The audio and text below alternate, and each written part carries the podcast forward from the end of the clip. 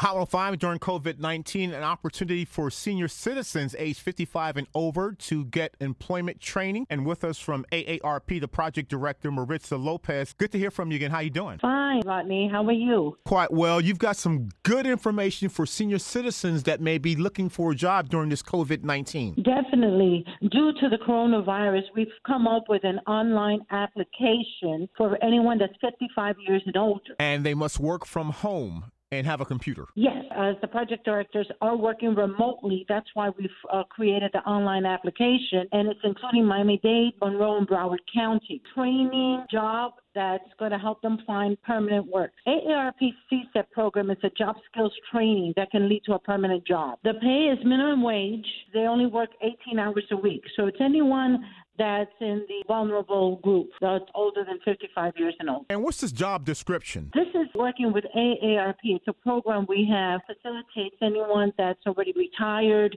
that just wants to go back to work, get them permanent work on a part-time basis, or if they want full-time, we will do the same. Do they have to have any particular skills? They don't have to have any skills. They do have to be tech savvy. They must complete the application online and have the ability to email and scan documents that I will need for the eligibility. So have the ability to scan and email online. Because this is for the most in need. How would people apply for these jobs? They can go online to www.scsep.org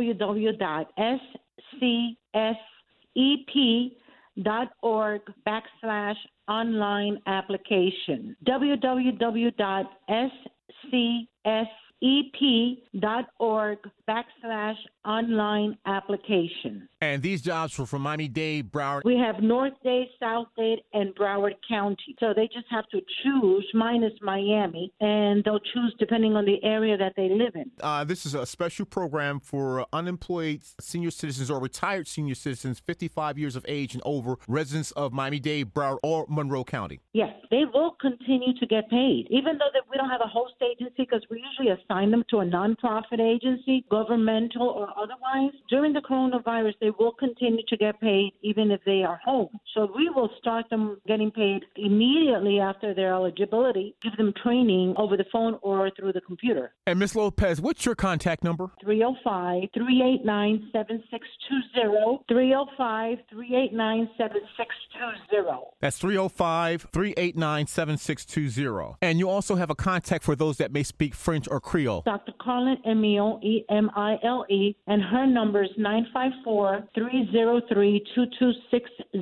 954 303 2260 for French and Creole speakers. From the AARP Foundation, we have the project director for Miami, Maritza Lopez. Thank you for the great information. Thank you very much, Rodney, and stay well.